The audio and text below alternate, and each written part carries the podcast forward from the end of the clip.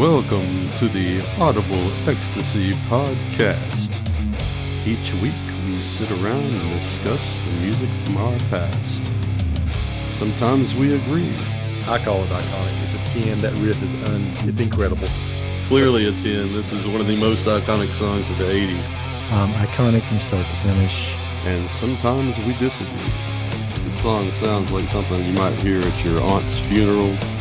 The absolute worst lyric ever. With the juvenile flush on that one, I'm not dealing with that. I'm not dealing with that crap.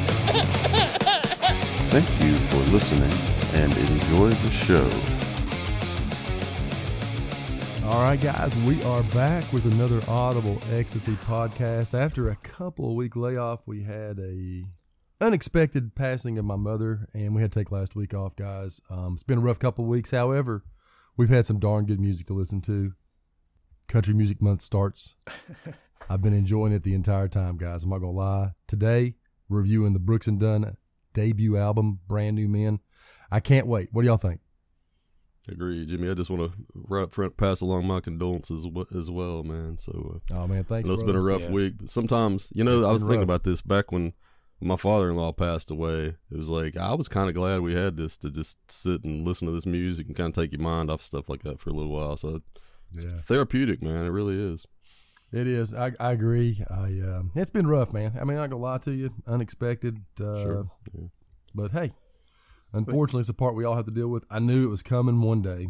I just didn't expect it this year. What's that saying? Nobody gets out of this world alive. That ain't that the truth? That the Is that a truth? Buffett saying by chance? No, I heard it on. Sounds Sounds one like, of like something he'd say, Yeah. doesn't it? Yeah. He- he it right I heard it on one of those. Uh, I've been on Jim Harold's Campfire. I listen Oh, to that wow. show a lot. So uh, anything dealing with supernatural, you know. So it is true. You kind of think about that. So Okay, Anthony, let's hear your tagline with all this heavy. Just throw subject one out there, brother. ah, the best one I've got. Uh, best one I've got. Uh, time to go boot, scoot, and boogie. It's the Audible Ecstasy podcast. Yeah, you know what? It works. I mean, or it hits. the it time hits to make a brand new man. It's the Audible Ecstasy. Podcast. There you go. Kind of like that too better. bad. I actually like that one as well. Oh.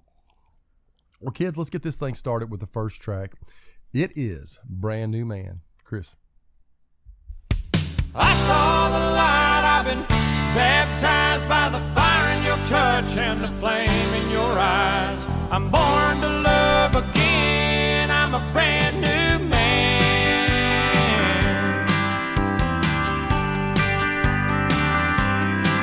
Well, the whole town's talking about the line I'm walking that leads right to your door.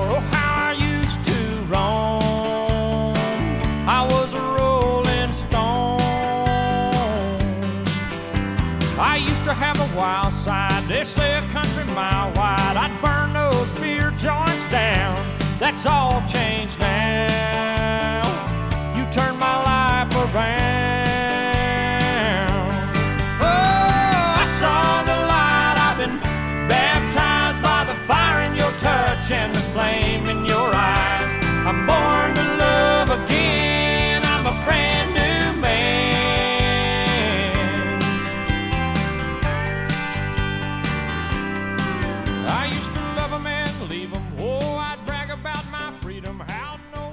Oh, my goodness.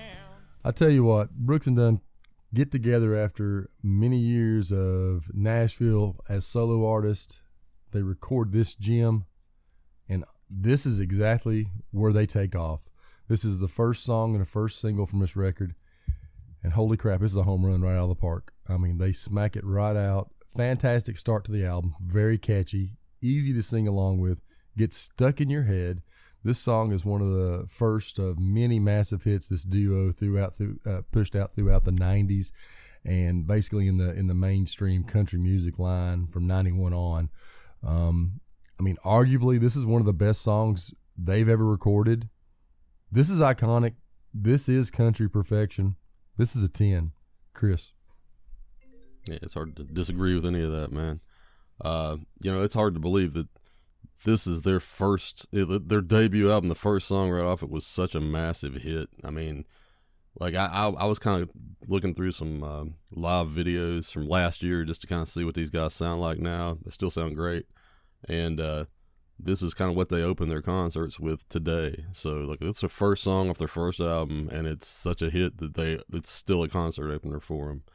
Uh, it's a it's a we always talk about rock anthems. This feels like a country, a '90s country anthem to me. Uh, I couldn't argue the argue hook that is at just all. ridiculously catchy. It's just so easy to sing along to. It, uh, no disagreement at all. It's it's perfection. It's a ten. Good deal, Anthony. What do you think about Brand New Man? Uh, a little bit of Wikipedia on this one. Uh, Brand New Man. It's a song recorded by uh, Brooks and Dunn, written by Kix Brooks, Don Cook, and Ronnie Dunn. It was released in June of 1991, just as grunge was about to hit. Come to think of it, as their debut single, and was served as the first single and title track from their debut album of the same name, and their first number one single on the country charts, thus making them only the second country music band in history to have its debut single reach number one on the Billboard Hot Country Singles and Tracks chart behind Diamond Rio's Meet in the Middle, which is also a great song um, from three months earlier. So you had Diamond Rio doing this, and then you have Brooks and Dunn. I mean, we're starting to, you know, just line up, start line them up, man, after this. So Diamond Rio was a good band too, back in the day. Oh yeah, they were they were fantastic. I They remember. were. 'em. I remember. Meet in the 'em. Middle is a great song. Uh, yeah, my thoughts. Uh, great way to lead an album in. Ronnie Dunn sounds as great as ever on vocals. It's honky tonk and goodness, and it works from the opening riff to the last. Even like the brief guitar solo. There's a little bit of a guitar solo in it that I like too. Um, it's a perfect country song, man. It's a ten. You know, it's a thirty for us. This is a easy thirty, I think, for all I of us. couldn't agree with you more. Um, I, I'm going to go ahead and I should have gave the precursor out earlier. This is one of my favorite albums, guys. I'm going to be a little bit uh, high on my numbers, I would say. And uh, Like I've always said, Jimmy, don't apologize if you enjoy it. it's Let it honestly go, how I hear it. And you're right, Ant. This is this is one of those ones that I'm I just I just can't hold back on. It's just something that that works with me. So let's continue this uh, glamorous album and go to track number two. It's called My Next Broken Heart. Happy or sad, it's hard to tell. You taught me how to hurt so well. When it comes to love,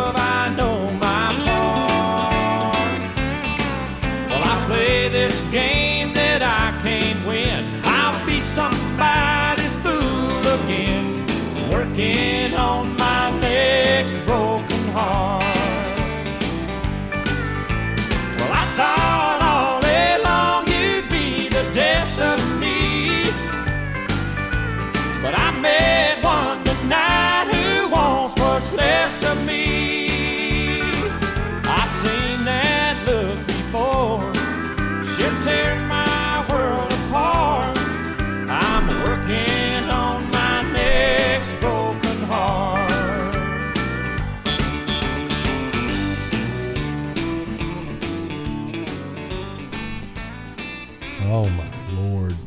man! I'm telling you what. All right, so this is a one-two punch that is nearly devastating. You go from brand new man to my de- next broken heart. You got Ronnie Dunn singing his heart out.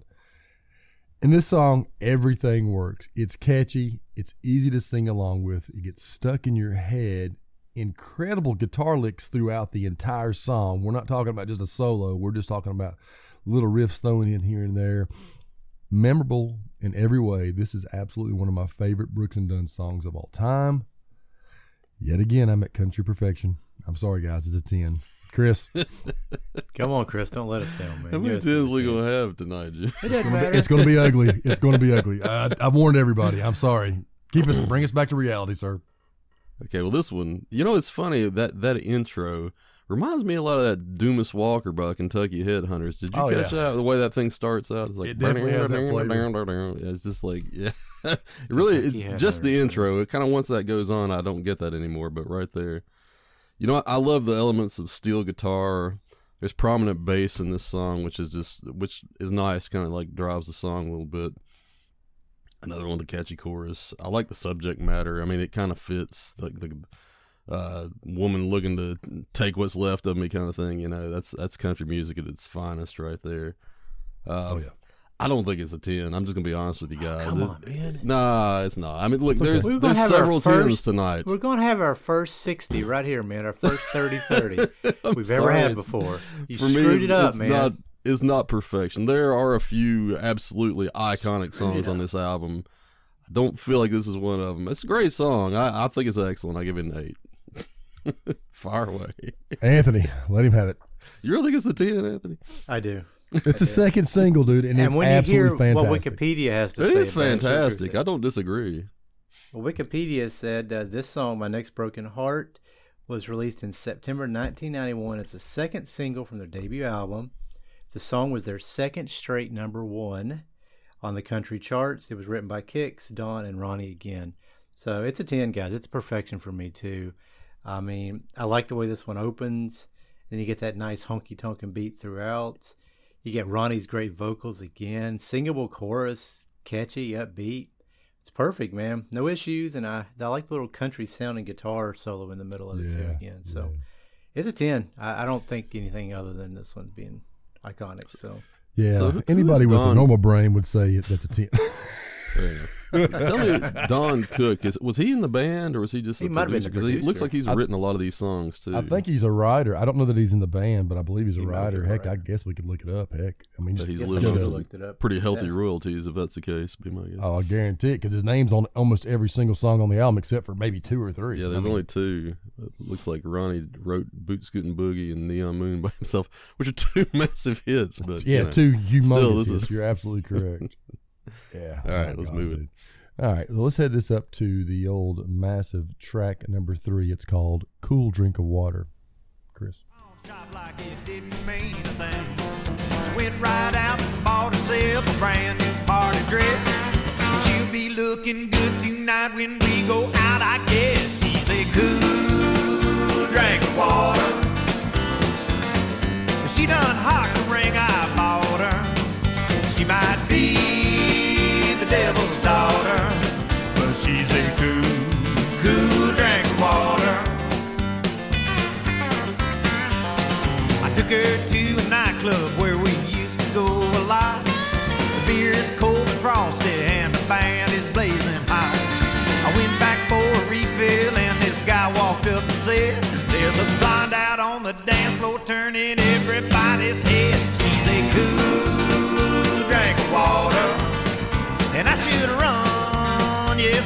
Harder. She might be the devil's daughter, but she's a cool, cool drink water.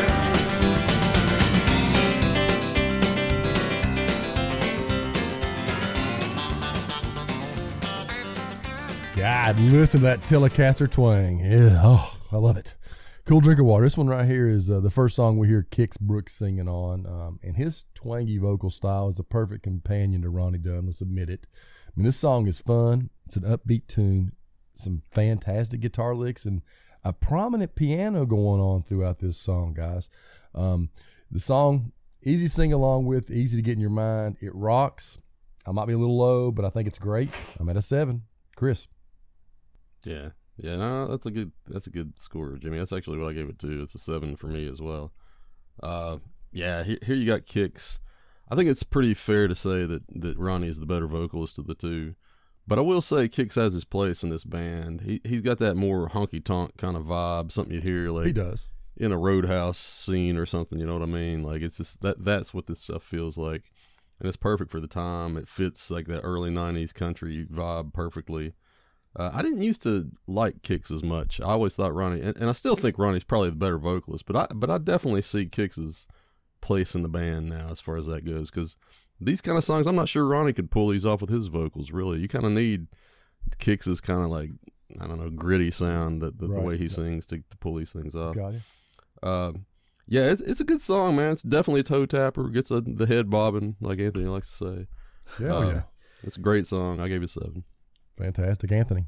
Cool drink of water. You know, to back up uh, what Chris was saying about Ronnie's vocals, I was telling you guys about that remake of uh, yeah. like Moon. believe, uh, believe, believe, not just full moon, uh, neon moon, but believe with uh, Kane Brown. I think's the guy's name. Can't remember one of these new young guys. Yeah. And Ronnie, man, he hit some notes on there that makes that little guy, that young guy, sound like, you know, maybe step back and go, whoa, where's this old dude coming from? You know, I mean, if you get a chance, listen to Believe off that uh, re- it's something reboot or something. Yeah, it's call it. rebooted. I listened to that entire album, man. I've, I've pulled that one out a couple times. It's It's It's good. a great, It's li- real it's a great listen. Great listen. Um, Neon Moon and Believe are definitely the, I think the highlights on that one for me. But uh, I'll say Kane Brown is not really known for his strong vocals. So I tell you, man, him and Ronnie on Believe, they, I'm telling you, it'll surprise you how, how strong both those guys are on that song. But uh, uh, me personally, with Cool Drink of Water, it's a solid tune. It's a good Saturday night in the local bar jukebox kind of song. Uh, definitely not as strong as the first two songs, but it's still got a nice groove and beat. And I like the piano and guitar battle in the middle of it. I think that was Yeah. kind of neat. yeah, that Uh, was good. Uh, no complaints. I give it a six. I think it's very good. Okay. So, dig it that one. That works. Let's move it on up to track four. It's called Cheating on the Blues, Chris.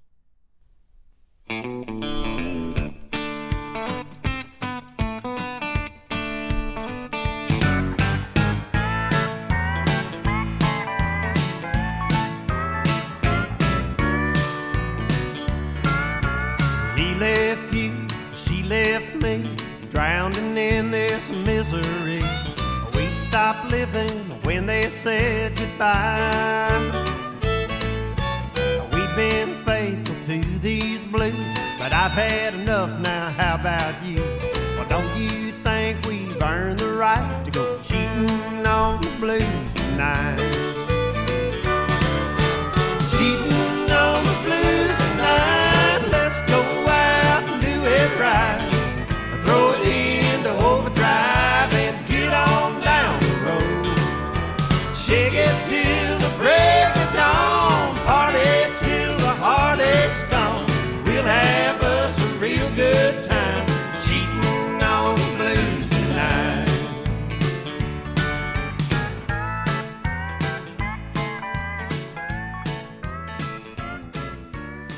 All right, cheating on the blues. I, I will say this: I absolutely love the opening guitar riff to this song.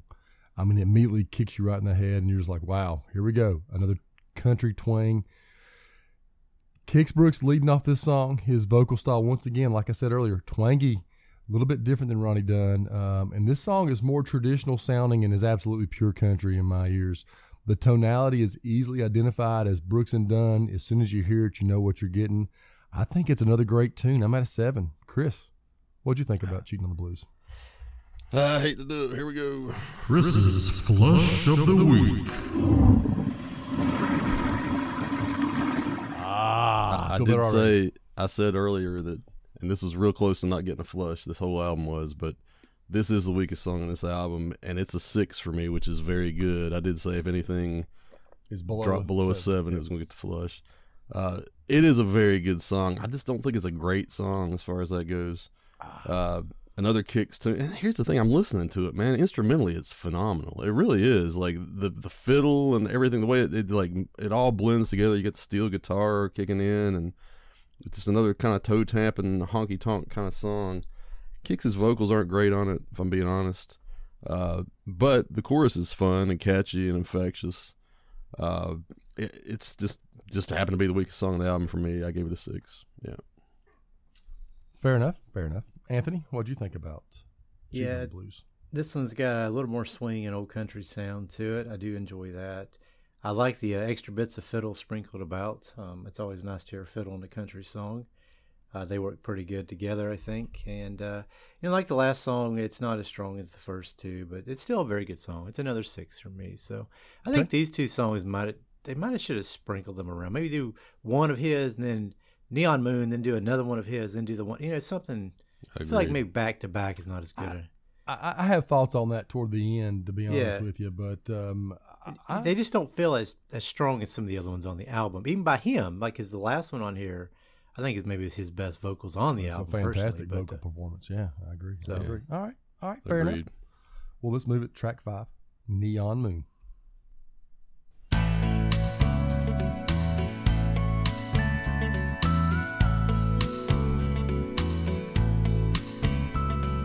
Sun goes down on my side of town, that lonesome feeling comes to my door, and the whole world turns blue. There's a rundown bar across the railroad track.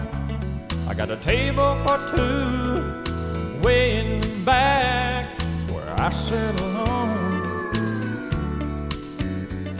think of losing you. I spend most every night beneath the light of a neon moon. Now, if you lose your one and only, there's always room here for the lonely. Go watch your broken dreams dance in and out of the beams of a neon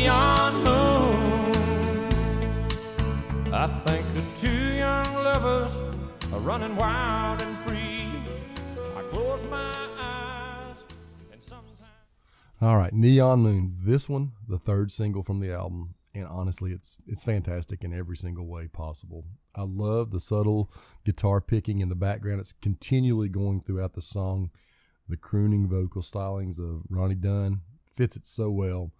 Wonderful song, perfectly placed on this album. We had a couple of home runs, we had a couple of slowdowns, and then we're back up to another song that demands the listener's attention. I love the slower pace. I love the hint of sadness, and everything about this song is absolute perfection. It's a 10. Chris. Yeah, hard to disagree with that one, Jimmy. I, I agree. It's perfection as well. For me, it's a 10.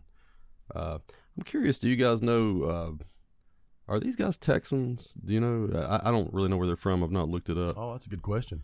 I, I don't know. the I reason don't know I the ask answer to that that is, is sometimes, especially in like '90s country, I get like a south of the border, like kind of Mexican cantina vibe to some of this stuff, and I feel like the Texan singers kind of bring that element to their music a little better than other people do, and I kind of get that sense in this song, and I've always enjoyed that. It kind of just like puts you back into some like western movie or something like I can into a tell you right now, kind of Chris. thing. Kix Brooks is from Louisiana. Okay, that's close so to he ha- Texas. that is Ronnie? very close. from? Ronnie Dunn is from.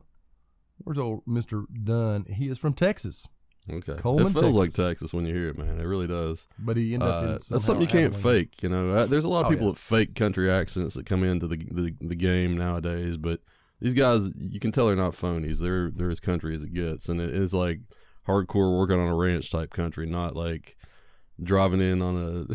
I don't know.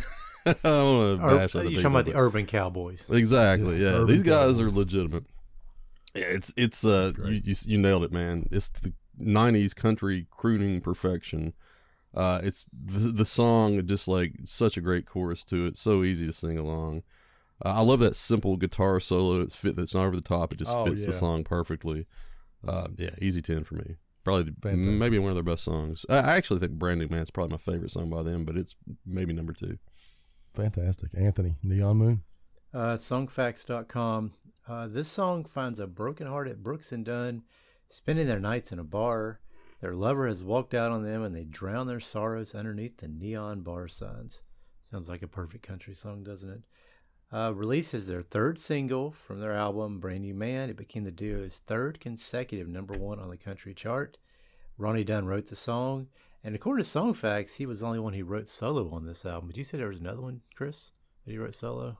Uh, he did Uh, Boots he Scoot wrote Boogie. Boots Scootin' Boogie. So Okay, well, Song Facts has that wrong then. Uh, well, but anyways, it could be yeah. Wikipedia. It could be Wikipedia now, Anthony. Keep that in mind. Okay, yeah, we we're not really sure about either one of these. That's right. We don't know how. Actually, this might have been written by Garth Brooks. We don't know. exactly. Could be by anybody. So, Probably not. but Probably not. though I think I would trust Songfacts more than uh, Wikipedia, just because they're a song-based entity, not yeah, just it's a possible. Right. Yeah, Hodgepodge. we'll go with that. But anyways, yeah, my personal opinion, man, Neon Moon. This is not just this is one of my all-time favorite country songs. Uh, one of my favorites by Brooks and Dunn, of course. It's everything you want from a moody, dark, beer drinking song. It's just filled with so much heartbreak that you actually feel that heartbreak pain throughout the song. Ronnie has the perfect vocals for a song like this. Band backing him up nails that pure country sound. It's hard not to see a smoky bar, smell the alcohol, and feel the desperation. It's a 10. It's perfection for me. So Absolutely. 30 Absolutely. for all of us. So Good. At least nobody gets fired today. Good job, guys. Good job. Pretty easy. I was to worried about Chris a little bit, but Oh come on, man. no, no, no, I knew it. I knew it. All right, let's move this over to uh, track six. It's called Lost and Found. Hit it, Chris.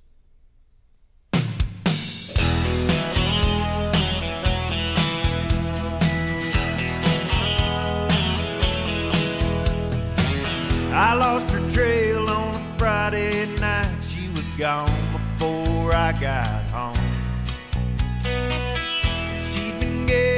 restless in that big house all alone. And I've been up and down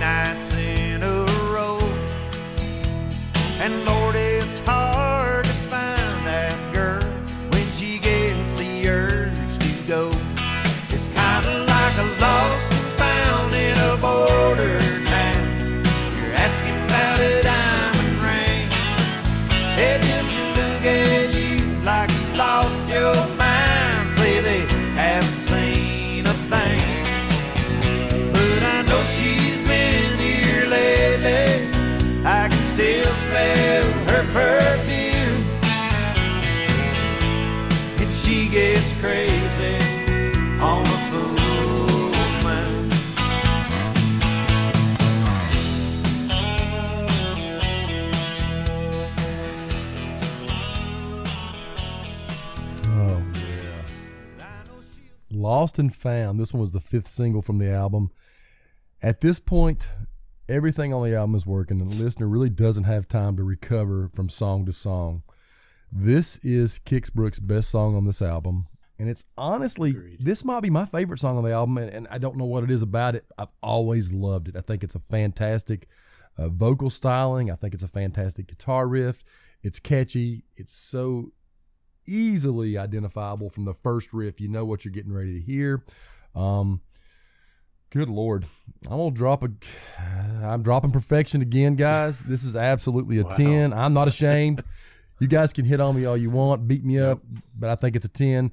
The this is a vocal and lyrical journey that satisfies the listener to the last note. And one thing I will say, at the end of the song, when Ronnie's singing his, or not Ronnie, but uh, Kix is singing his final lyrics. He takes it up to like another octave when he sings this last verse, uh, and I, I think it's great. It works. And, you know, you hear him straining a little bit to hit those higher notes, and that's just country music, guys. It's absolute perfection. Ten, Chris. Yeah, it- it's a tough one. Uh, first, before I give my score, I want there's a part of this song that rem- reminds me so much of something Jimmy Buffett would do. The kind of his vocal stylings. that part when when he's like, uh, before do, she does something, I'll regret. That part does that not remind you so much of like one of his like fun kind of like Yeah, riffs? You know it what I can mean? be, yeah, yeah. I, I don't. I, every time I hear that, I'm like, man, that just reminds me of Buff for some reason. I don't know why. I mean, these guys have nothing in common, right? But like, They probably ran around together, but at some point. in time. well, who knows? Early Who '90s, knows, very man? possible. Yeah, I don't know. very they probably hang out. But that part, I, every time I hear that, I was gonna text you guys the other night, and I was like, Does but I wanted to bring it up today just in case you guys. I don't know. It's just, it's interesting. Uh, I agree with you, Jimmy. It's absolutely Kix' best song on the album. Maybe the best song he's ever done as far as the band. it's goes. arguable for sure. I mean, I don't know. I'd have to look at their discography. I know they've got a ton of hits beyond this album. It's weird because this kind of does feel like a greatest hits album when you listen to it, but you know that this is just the first of many great albums these guys put out. Oh yeah. The chorus is absolutely infectious. It's a fun song. Uh, the real question is, does it deserve a ten? I mean, I here got we've you. got like in my, and this was a tough, maybe the hardest one for me because for me, I, I was thinking, okay, these there are a few songs on this album that come down to like absolute pop culture type perfection. You know what I mean? Well, not country culture perfection. Maybe not. pop- Maybe that's the wrong term, but Actually, okay. Boot Scootin' Boogie could be pop too because it, that True. was It- it that's could be. massive. I mean, some of these songs are massive. I don't feel like this one is not not quite on those levels. I mean, there's there, to me, there's three songs on this album that absolutely are undeniable tens. Don't know about this one. And listen, if somebody wants to give us a ten, I wouldn't argue it. But I'm giving it a nine and a half because I don't think it's quite there, but it's real close. And it was hard for me to say that, but I I feel like when you give too many tens, it cheapens the better tens. If if that makes any sense, but I don't Not know, this time, pal. I do love this. It's probably my one of my favorite songs by these guys, but I don't think it fits that mold. If that makes any sense. So that's a the nine and a half. video is almost say is absolutely iconic. Oh my it? god! Yeah, you, you need to go back and I've watch the video. It is absolutely fantastic. I mean, it's pure. It's pure '90s, but it's a great video. Oh, I'm sure it is. It is a great video. All right, Anthony, go ahead and uh, clean up this mess, please, sir. Uh, Lost and Found. It's a song written by Kix and Don Cook, and of course recorded by Brooks and Dunn. Released in September 1992 as the fifth and final single from their debut album, Brand New Man. It peaked at number six on the Billboard Hot Country Singles and Tracks chart. Additionally, it was the first single to feature Kix Brooks on lead vocals instead of Ronnie Dunn, and the first single of their career to miss the number one spot. So sometimes, All right, maybe I some- stayed corrected. sometimes I feel a little sorry for Kix. I feel like he gets a little bit uh, kicked, I guess you could say, because Yeah. it's like all the songs Ronnie was on, number one. Kix releases one. It's like he's like, man, come on, can't I just get a damn number one song with my vocals on it? right, You know, because he's like, I'm standing in the shadow of Ronnie over here. Come on, it's like, oh man, I got the six. You know, I wonder if they ever had a bet behind the scenes of who could make it number one with their vocals. I don't think so, man. Kix I think smart. they, he wouldn't do that. I think they had a Ronnie's gamble. such a good singer, man. It's they took a gamble move. joining forces because neither one of them could do it successfully as a solo artist. And yeah. look what happened, guys. It was That's like, like uh, a match to gasoline. That's like Matt Damon and uh, Ben Affleck. They wrote Yeah. Good Will Hunting together. They couldn't make it solo, but they wrote Good Will Hunting, And they and then their careers just blew up after that. So, if any writers out there are listening, contact me. Okay, so we can we can, we can walk. Work Be his Matt Damon. Exactly. I need, I need a Matt Damon, man. Uh, a Lost and Found. I said of all the Kix Brooks lead vocal songs on here, this is definitely his best. I was wrong. Eventually, I said the last one. It's actually this one. I was thinking of this one, but anyways, I want to clear that up. Um, it's his strongest song. It's another one by them that I've always liked. It just has a nice vibe and groove to it. Everything works. I think it's an outstanding song from opening line to the last. I gave it a nine, so Fair I'm gonna enough. notch down from both you guys, but uh, I don't think it's quite a ten. I don't feel a ten in this one. Uh, but It's okay, guys. I told you I was It- fanboy. but it's I weird can't because it one of my favorite songs by these It's, guys. I, when I heard this song, I was like, oh, I remember that song. It's such a good song. I've always liked that song so much. Yeah. But uh, I mean, I promise when we see these guys in concert, I'll be singing along every damn word. Every you one, know, but every like, word. are y'all seeing them in concert? Oh yeah, yeah, they're, they're, at Bristol, to dude. The Country Thunder thing next year. We told you this. Yeah, Oh, that's right. Is that the one I'm gonna try and go to? yeah. Well, Yeah. hopefully, yeah. You need to come up Hopefully, go you're going to come up here You got a free this. place to stay, man. I mean, I mean, my lord, yeah, you got to come see this. Oh my I lord, would- yeah. That was yeah, that was that perfect weekend we are talking about, wasn't it? Where the kids Yes. were off school like on Monday, and it was like everything works out perfectly for me to come up there for finally. So Yeah, you and need it's to like a year here and see away, so you got It's- plenty of yeah. time to make plans. Plan man. this out. It's awesome. I got to get past the Key West trip first and let the wife settle on that one first before I get to maybe the spring. I can bring this one up. So save Oh a ticket. there you That's go. uh, what, Bring it on. October or something like that. So you got plenty of time. Yeah, you got a lot of time, man. Good lord. All right, kids, let's move this to track seven. It's called "I've Got a Lot to Learn."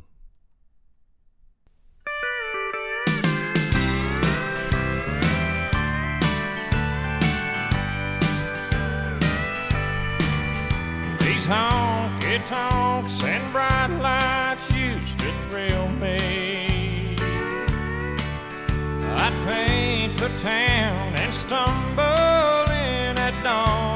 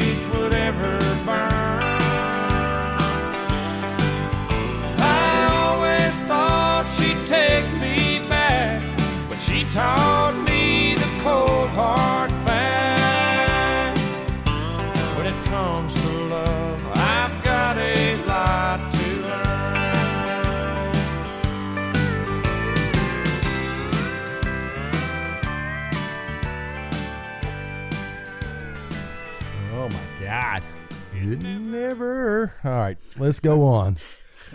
It's so easy to get lost in these songs, guys. Let's face it. I've got a lot to learn. I absolutely love the steel guitar intro. Ronnie Dunn's vocals, yet again, pleasing to the ear. This is a pure, geniusly written song. I mean, this is lyrically is absolutely pure country, straight out of the honky tonks, straight out of just basically thinking you had it all and you thought you'd be forgiven for everything you've ever done, staying out those late nights. lost your dog, lost your Lost truck, it lost your house, lost it all. Lost all. this is exactly what country music's made of. Nonetheless, I, I, the, the guitar licks are placed just so tastefully throughout the song. Well done. Pull up a chair, grab a beer, shed a tear. I love it. I find it easy to sing along with. Very memorable. The song's great. I'm at a seven. Chris. Yeah, this this one has more of a like a '70s type feel to it. I think. I mean, some of their stuff Oh, yeah. seems more modern. This one is, is like straight throwback George Jones type stuff. You know, uh, I, I with you, man. I love that steel guitar. They they they dabble that in masterfully the way they do it. Um, these guys, yeah, and I'll tell you something else, and I don't always notice this, but I like listening in the headphones. They harmonize really well on this song together. Oh yeah. And, and sometimes I don't like it's either Ronnie or Kix's song. This is Ronnie's song, but but you can hear Kix in the background harmonizing very well in, in, on the on the chorus there. Uh, just all the little background instruments in this thing the, the fiddle, the piano, steel guitar, it all it mixes perfectly.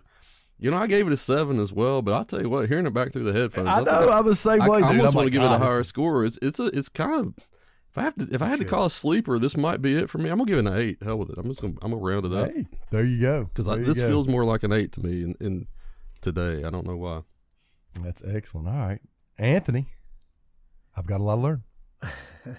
Uh, I said Ronnie's voice is so beer soaked and perfect for a song like this.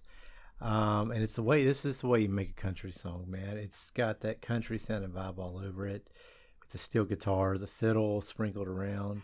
I like the way the moves, the way it grooves. It's a solid tune. You know, this one could have also been a single. I think I could have heard this Could one. have. I absolutely could have been. Holy moly. I'm kind of surprised it really wasn't. Uh, I gave it an eight. I think it's excellent, excellent, excellent tune. So uh, Perfect. this is this is country right here. So Absolutely it is Very storyteller type song. That's is it Yeah. perfect for that? Yeah. Yeah, it is. Yeah, it is. All right, boys. Time for a home run. Track eight Boot Scootin' Boogie. Me, say, son, what'll it be? I want a shot of that redhead yonder looking at me. The dance floor's hopping and it's hotter than the 4th of July. I see outlaws and laws, crooks and straights,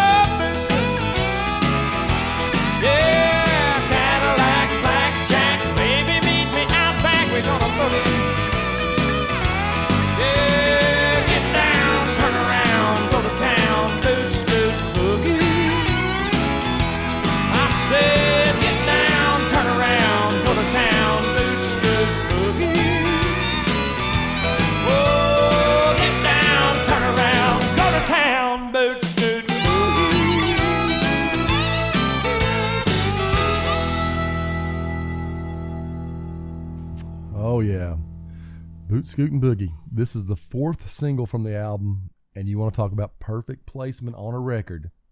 Just when you thought the album was trying to slow down with I've Got a Lot to Learn and maybe even close out quietly, not yet. Brooks and Dunn show no sign of letting up, and in the words of Cobra Kai, no mercy. Love way it. of the fist. The song is simply amazing. It's a staple in any fan of country music's diet. It has stood the test of time and still played at honky tonks, I dare say, all across the land. You see people dancing to it on these TikToks and random videos across the, you know, social media platforms. I mean, honestly, everything in this song works. Memorable groove, memorable lyrics. It sticks to you like a plate of ribs. and you love it after one listen. Country perfection. It's a ten. Chris. Yeah, you know, I, if I'm not mistaken, uh, you know, this is kind of like when that country line dancing and stuff came in. to- Oh, you yeah. know, when this Good Lord, this dude. has to have been like a. uh, They had, I think they had their own dance just for this song, if I'm not mistaken. I mean, if I, I don't remember the video, but I kind of like vaguely in the back of my head remember watching a bunch of people dancing like a specific dance to this song, and I could, it just feels like it probably had a, its own dance to it. Uh, I mean, it almost feels like their version of like a Margaritaville. You know what I mean? Like I, I would see.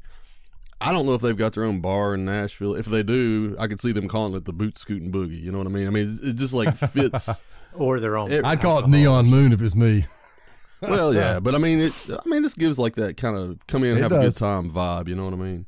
Uh, I will say it's probably not my favorite song by these guys, but it is undeniable how how big it was for them, and it probably helped mold their career. I mean, pop culture wise, it's it's as big as it gets for these guys. Maybe I do think Neon Moon was their highest stream song, but this was number two.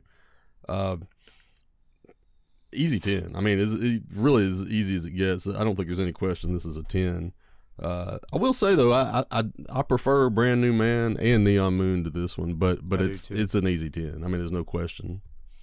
Yeah, you I know agree. the reason why Neon Moon is probably the highest streamed is that uh, duet they did with uh, Kacey Musgraves. I bet. Hmm. I bet I you don't Well, guys- think no, it was the, the it was this version that was the highest stream. though. Yeah, this I'm not saying it's highest not, but. I'm saying maybe young fans heard her version of the Oh, song yeah, with them. That's possible. Are like, I'm gonna hear the original. So all those young ones, those youngins, went out there and uh, went searching for it. Possibly. And Possibly. they throw all these old people on top of it, so it's a nice big hodgepodge of people listening to it. So, oh yeah, fair. absolutely. All right, Anthony, talk to us. Boot Scootin' Boogie. um, before this is songfacts.com. Before he teamed up with Kix Brooks to form Brooks and Dunn, Ronnie Dunn wrote this for the country music group Asleep at the Wheel, who released it on their 1990 album Keeping Me Up Nights. Brooks and Dunn released it in 1991 on their debut album, of course, making them a huge impact on the country music scene of the early 90s. So you think about Asleep at the Wheel. Imagine they're like, why didn't that work for us? you know, imagine how they feel knowing this song didn't hit for them like it did for Brooks and Dunn. Um, this song is known for its signature line dance, which is very popular in country bars. The song is about a hardworking guy who likes to go to his favorite honky tonk bar to unwind and dance, so the song was a natural fit. The, the line dance originated when a choreographer named Bill Bader noticed the title Boot Scootin' Boogie on the Asleep at the Wheel album and thought it might make a good dance. He came up with the choreography and started teaching the line dance in Vancouver, where it was also known as the Vancouver Boogie. The dance spread to the States, and this became a favorite as line dancing took off. Even bars that didn't specialize in country music began offering line dancing lessons, and this is one of the top dances. So it was pretty kind of what you were talking about a minute ago, Chris. I didn't have all those facts in front of me, but it just felt like that's. I remember Yeah. that was like It was around the time this stuff started taking off, and I kind of remember a video of them, everybody dancing to this song. so- Yeah, yeah. I saw it a few days ago on there actually. Uh, this is also the fourth number one country hit for the band. Uh, it was their first single to make a dent on the Hot 100. So this is massive song. So yeah, uh, my thoughts on this one, man. You know, it's perfection for the band for country music, for '90s country music. I mean, if there was a song that could easily sum up '90s country, then this might just be it. I mean, it was a phenomenon at the time, a massive hit. You know, zero complaints. I mean, this is how you do an upbeat country song without actually being pop. So, Yeah. Right. the young ones out there listening, take a listen to that. So, uh, it's a 10. It's perfection. And like Chris, I don't think it's my favorite by them Oh personally. yeah, same. Um, a Neon Moon is probably that right up there. I probably would take Brand New Man, maybe even Lost and Found over this one most most days. I'm so, the same, Same, way, brother. same. Same, way. know, But it's, and, uh, you can't deny how Yeah, big this song I, was. I can't them. deny how awesome the song is. so, It's a yeah. good song. I mean, don't get me wrong. I don't. I'm not it's- saying I don't up- like it. Yeah, It's yeah. held up extremely well, and because I heard Shania Twain, some of her big stuff, and then I couldn't about stomach it anymore. It just sounds Really? so syrupy and so How poppy. dare I'm just you. like, She's, the She's like the of '90s Taylor music. Swift. Wasn't she? How dare you? actually, I think Taylor Swift's gonna hold up better than Shania Twain. I think she's more talented personally, but uh, you know, anyways. I just I couldn't take it. I don't know. I right. just, it was Speaking really All right, of I'm can't changing my review for next week. go for it. I'm just kidding. Let's go, girls. Oh, Ba- my- ba- na- na- na- na- na. Oh my God, she was great. How terrible. Let's talk about the new Swifty album, actually. But um, no, Hey we're Taylor God, I would Swift, that kill one you. song she does with Tim McGraw is amazing. What is that song? Tim When McGraw. she was, when she was I'm in kidding. country music. So not. teardrops on my guitar. Or something. I don't know. Yeah, Let's move on. Love it. All right, let's get on to the next to talk about track. Taylor Swift. It's called "I'm No Good." Chris. And there's a women in this town whispering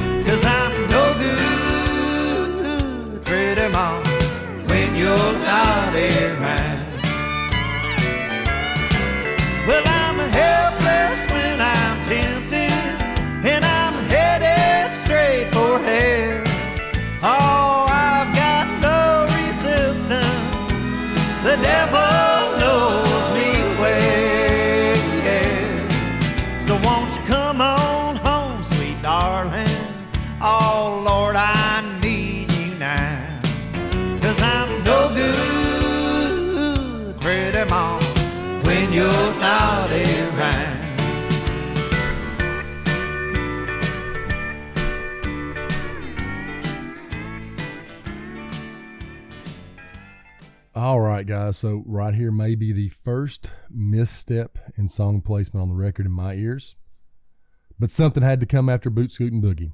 this song is absolutely pure country. Kix Brooks vocals are trying to give you a taste of that classic sounding country vocal style. The bass kicking in lets you know it's going to get your head bobbing a little bit. The pedal steel flowing throughout the song. I mean, you can't truly follow up one of the greatest country songs in the history of country, but this one does a pretty decent job trying. This would have been my flush, Chris, and I'm not sure, you know, flush is, I find it to be very good, so it would be hard to justify the flush, but it's a six in my ears. What do you think about I'm No Good? Yeah, it's, it's definitely very pure country as far as that goes. That feels like Kix almost has like a, a yodeling quality to his voice on this one, which uh, I mean, it, this feels more like a '70s throwback to me. It's a fun song, definitely appropriate for like a honky tonk jukebox somewhere, uh, which is kind of his thing. I actually really kind of enjoy this one, and I don't really think it's placed poorly on the album. I gave it a seven and a half. I think I think. Oh, it's, uh, wow. okay. yeah, I think it's solid tune personally. I mean, I don't know, it just has that that vibe. Like I said, it's it's what Kix brings to the band. This kind of song, and and I like this kind of stuff. So yeah, That's awesome, man. All right, Anthony, what'd you think about I'm No Good? It's a solid tune. I like the classic country sound of it. The tinkling piano, the steel guitar, kicks his vocals. You know, they fit perfectly with this tune. No issues. You know, it works for me. I think it's a seven. It's a great tune. So Oh, fantastic. I think it's one All of the right. stronger ones on here, next to the other two. The next one and the one we talked Oh, about before. So The next one, undoubtedly, is probably one of his best, too. that this one, next one, could also have been a single too. I think did Kix sing the next song? he did. Oh, okay. I didn't. I thought it was running for some. Okay. It's Yeah. fantastic. All right. Speaking of, let's go to track 10. Final song on the record Still in Love with You.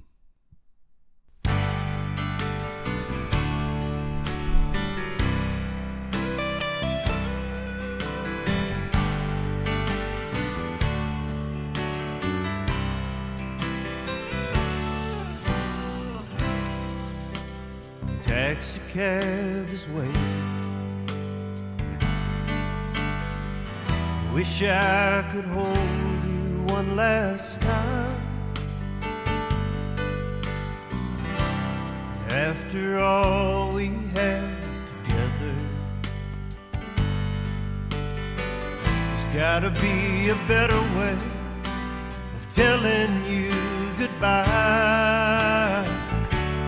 If I had a horse, I'd ride off I had wings, I'd fly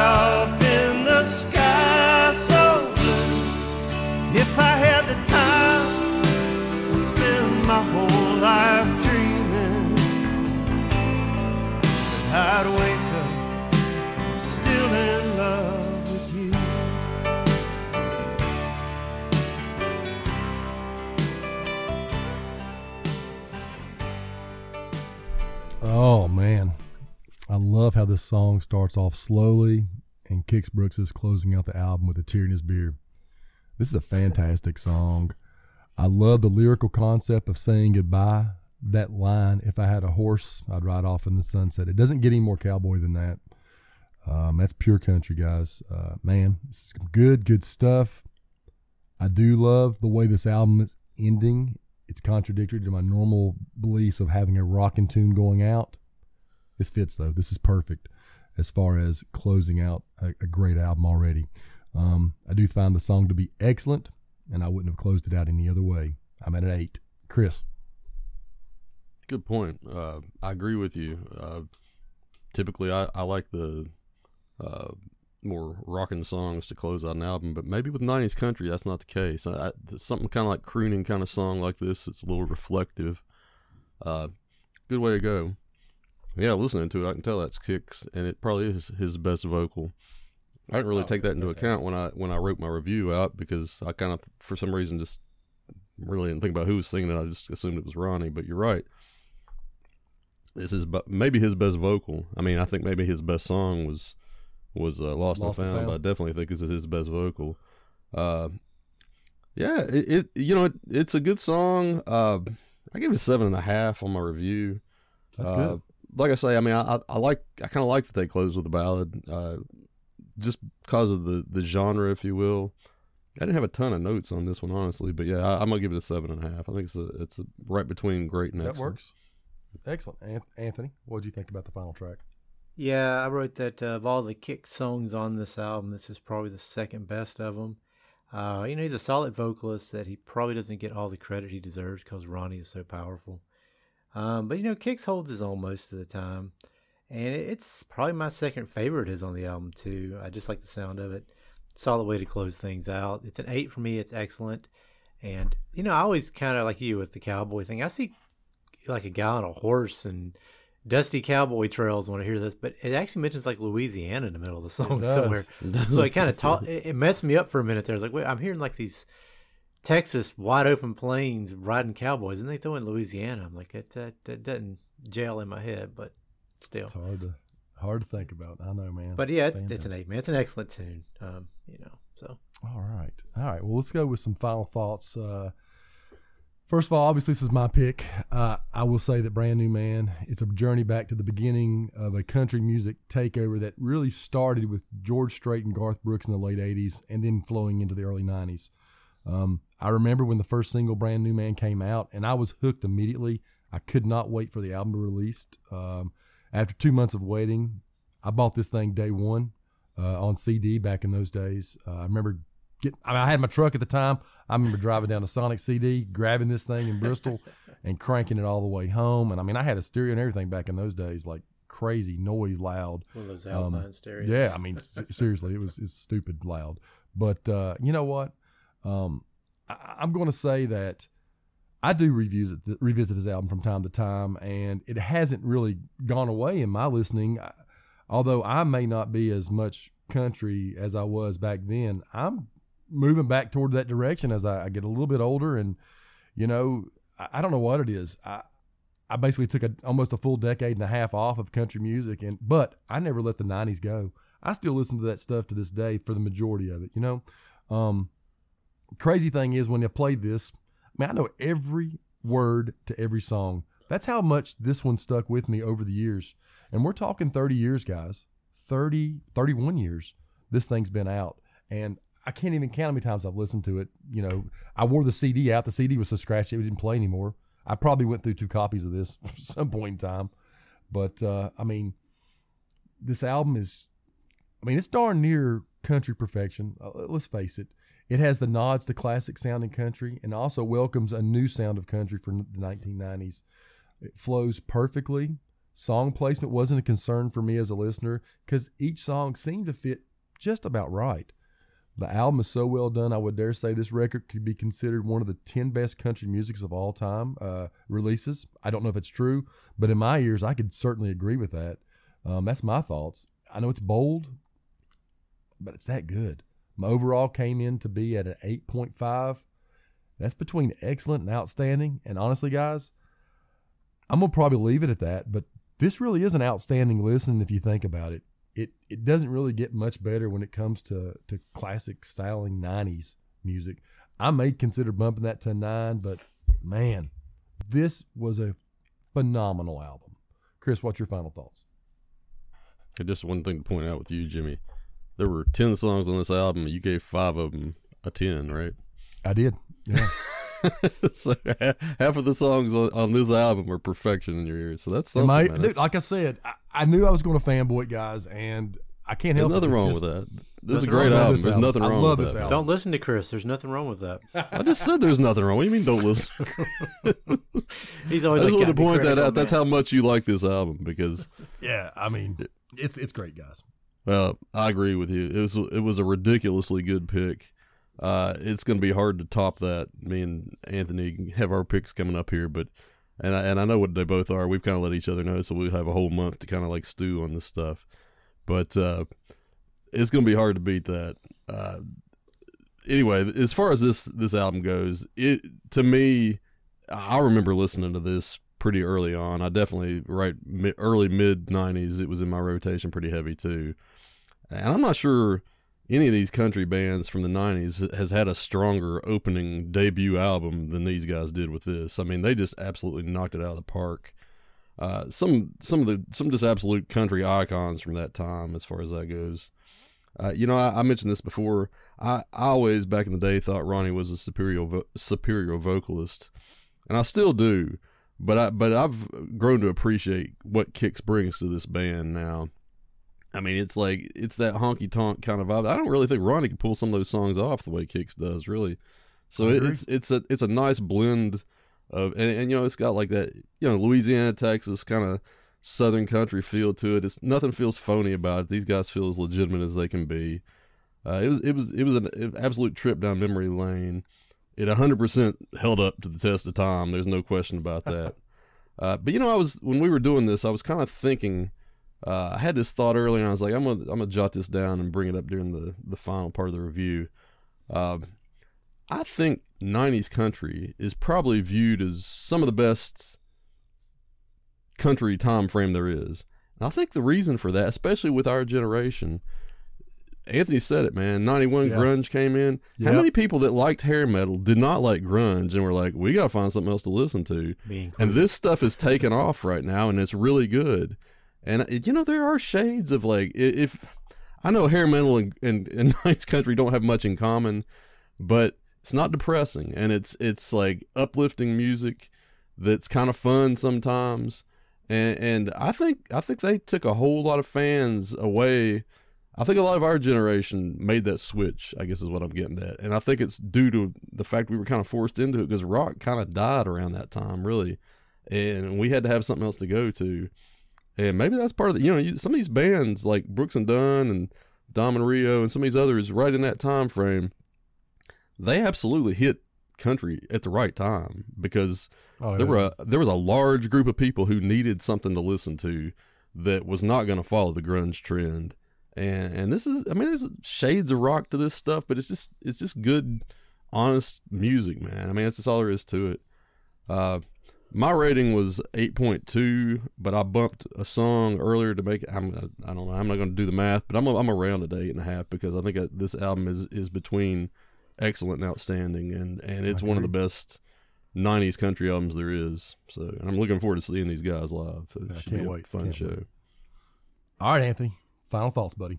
Yeah, you know, you're talking about that hair meddling. Uh, the, country had sort of that vibe too in the '90s, where they had the upbeat songs and the power ballads. If you think Mhm. about it, Yeah. Look at Oh, this yeah. album, true. You know, Very true. you have the upbeat, and they have Neon Moon, which is the ver- country version. Kind of a a power ballad, yeah. That's a good point. it is. It you is. know, so they did sort of do that, and they had cover songs too, which a lot of hair metal bands covered songs back in the day. There's a lot of country artists who covered songs too, so it, it's a very similar trend. Uh, It's like hair metal just bled into country music, and anyways, but that's a good point that you said that. Uh, me personally, man, you know, this was and still is an iconic country album. It's one of the best debuts in in probably music history in all genres, not just country music. Um, I can't recommend it enough. And like I said before, that reboot album, check that out if you want to get a chance to listen to something really kind of unique. My final rating is 8.4, but I may go 8.5 just to keep us all even on the same page. So, uh, Oh yeah. because it's somewhere between excellent and outstanding to me too. And it might be outstanding. Hell, it might be a 10. It might be perfection. I mean, this wasn't a massive album for them and you know, It they're was. still massive. So, yeah. Mhm. Amazing, amazing debut album for them. All right. Well, guys, I, I knew this was going to be a fun listen. I had a feeling. I mean, you guys started singing the praises early, and uh, I was like, I- yeah, I this knew the gonna minute you picked it, I was like, oh man, it's gonna be. You know, Tremendous another artist you album. mentioned a minute ago about kind of bringing in the new country, George Strait. Oh yeah, Garth Brooks. Randy Travis is another one needs to be Oh, mentioned yeah. too. yeah. He was a well, dude, very you can throw Clint Black in that thing because Clint Black Dwight was Yoakam. late '80s too. Dwight mean, Yoakam, like, late '80s. Yeah, I mean, there, there was some end. tremendous Yeah. music coming out th- in those days, man. And you got to remember, all these guys had the, y'all talking about the comparison of hair rock, hair metal going into '90s country fandom. There was a lot of mullets in '90s country boys. you said time. Diamond Rio, you, you, Tim McGraw. We're talking. Even Kenny Chesney had the crazy long hair back in those days. I, mean, know. guys, let's face it. There was a movement, and I never really thought about putting it together. But you're right. The grunge didn't satisfy the need a lot of these folks that may have been fans of the '80s rock, hard rock, metal mm-hmm. movement, and could have easily switched over. I mean, good lord, I did, and I was a Yeah, people fan. who grew up on hair metal. I mean, it's that's the people. It's like they're not probably gonna like. I mean, I listen to a little grunge, but honestly, like, I needed something else because I agree. That that's just depressing to listen to twenty four seven. You got to have something else, man. And, and mean, this fit Mutt the Lange- bill. It really did. Mutt Lange, he was so big and some of his big hard rock was all over Shania Twain, literally and on record. Yeah, there was a reason. Yeah. But I mean, his records, he produced a lot of her records, you know, back in the day. And Oh yeah. but it really did start probably with George Strait. I think and Randy Travis were the early pioneers of this new sound in the early '80s, and then they started building up. And then Garth came out. And even his debut album wasn't as strong as this one. No, it was- it was- he didn't get good until No Fences. You got to face it. Yeah, and I mean, actually, that song uh, "Friends in Low Places," Mark Chesnutt had a run at it first. he did. before Garth Brooks got a run at it, which is another one of those things like, why didn't it hit for Mark Chesnutt, who's a great, great entertainer? Um, it's just weird how some songs work for some people and don't work for others, man. So I mean, Garth owned it, dude. He took it over and just dominated. The Oh, when I first heard it. that song, "Friends in Low Places," like I've got to know more about this artist. So Oh yeah, absolutely. Good lord. You went, and bought, you went out and bought some cowboy boots after hearing that one, didn't you, Anthony?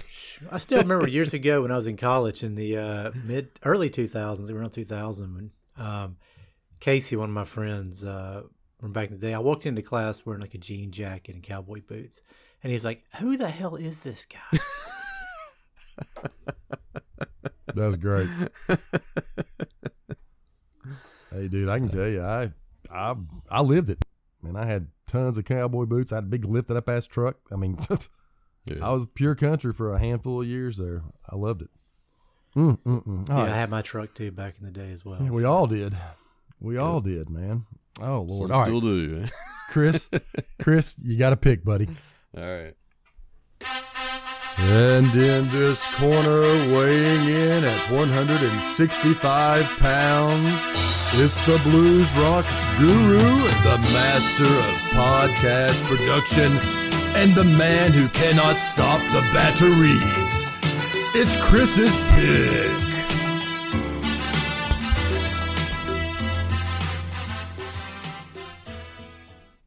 Guys, I, I'm very tempted to switch this up since we had this discussion earlier, but I'm not going Bring I've it got my on. song facts Bring it pulled for on, next week. Don't do it. I've got my stuff set for next week already. Don't do Okay, it. Okay, no, th- I'll tell you what. I, I'm gonna, and, and there's a reason for this. And we mentioned this Country Thunder concert we're gonna go to next year.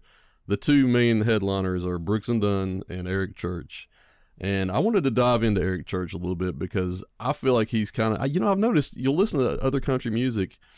A lot of other country music musicians credit this guy. They, they, that's what they listen to when they're like just out having fun with their friends and stuff. So if it's that, if it's that popular, I can see like a reason why we need to give dive into this stuff. Plus, he's going to be playing one of the nights there as well. So it's his debut album. It's called Chief. Eric Church. We'll see how it It's goes. I think it's from about 2011, something like that. Yeah. so Yeah. it's it's a little newer than the other stuff, but I had a little, I had a little brief country wave in early mid to 2000s, and I had that album for a while, Mhm. um, along with Jason Aldean and a few other ones. Jon Pardi's another really good one. Pardi's yeah. really John coming on right now, man. yeah. That's true. Yeah. California Sunrise. I think he's actually headlining one of these other country thunder shows. That they're He's they're really good. branching Oh, out. doing wow. I don't know if they're doing all like NASCAR speedways or something. There's one out in Phoenix. I think he's headlining. So like he's he's a big well, deal. now, NASCAR's too. been on the decline, so maybe they're trying to bring a little cash in by bringing some of this stuff. Well, you know, you have these big places. tracks that sit empty 50 weeks out of the year. They Yeah, need to right, do right. something with them. I mean, why not? right? exactly. It's a great idea.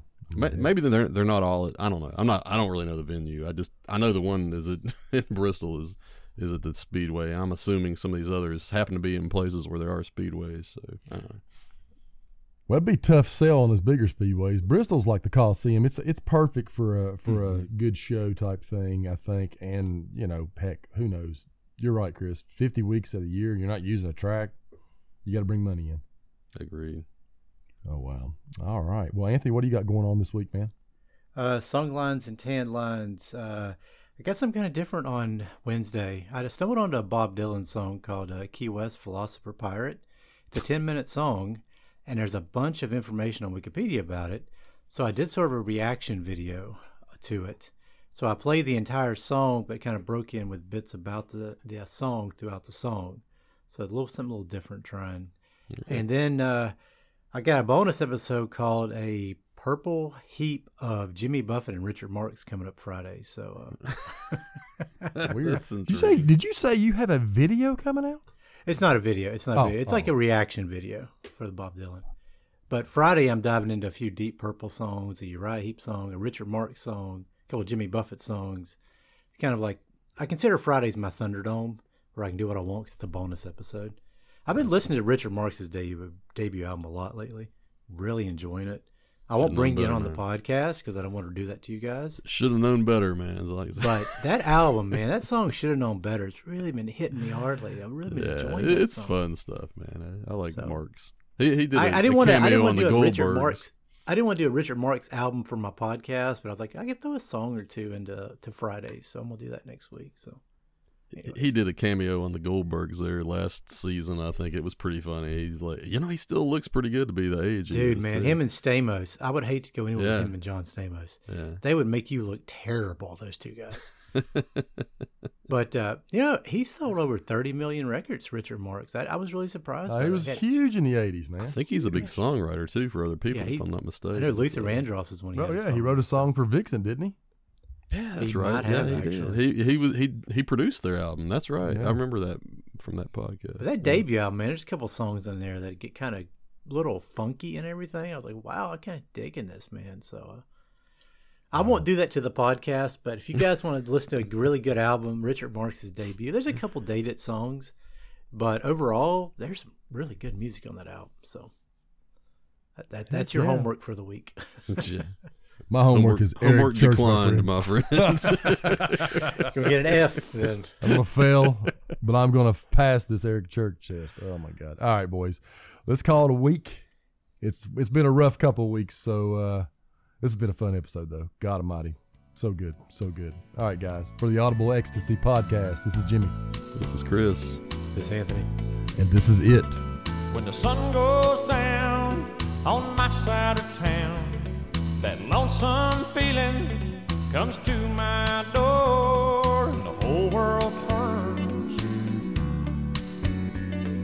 blue. There's a rundown bar across the railroad track. I got a table for two way in back where I sit.